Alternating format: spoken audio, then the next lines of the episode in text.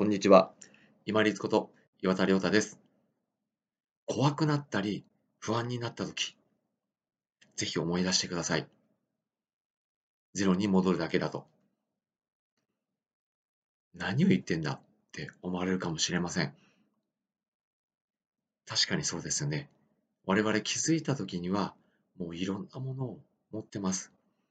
親から、人からの愛情であったり、こういった衣服であったり、自分の持ち物、お金であったり。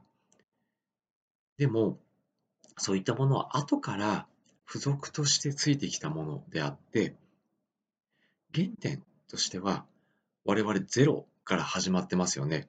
要は、生まれたての時、何も持ってません。裸のまんまです。逆を言うと、何も持ってない状態っていうのは、一番最強なんじゃないかなと思います。要は、失うものがないってよく言いますよね。持ってるものがたくさんありすぎても、いつ取られるんじゃないか、いつ失うんじゃないか、すごく不安になります。さらに恐れが増します。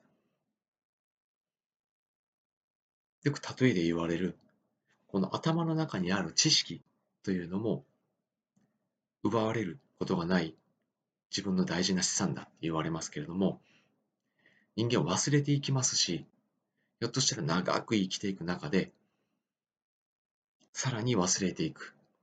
そうは老人性として忘れていくかもしれません。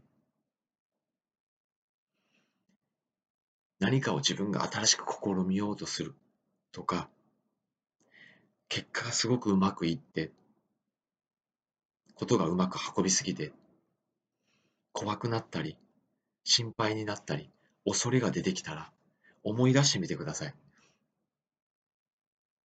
原点に変えるだけだと。要はゼロに戻るだけだと。そしたら、いや別にそうでもないかなって思える時が必ず来ます。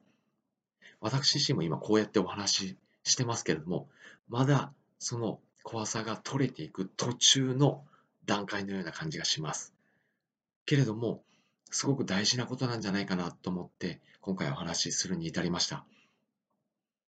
怖さ、怖さ、心配、恐れ、出てきた時には、ぜひ、思い出してみてください。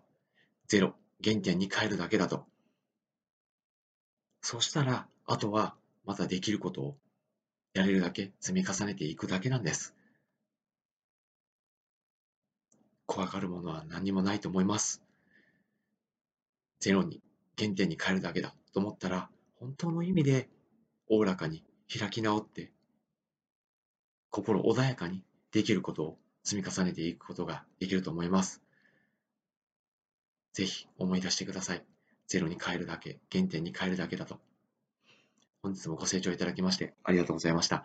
皆様にとって一日良い日となりますように。これにて失礼いたします。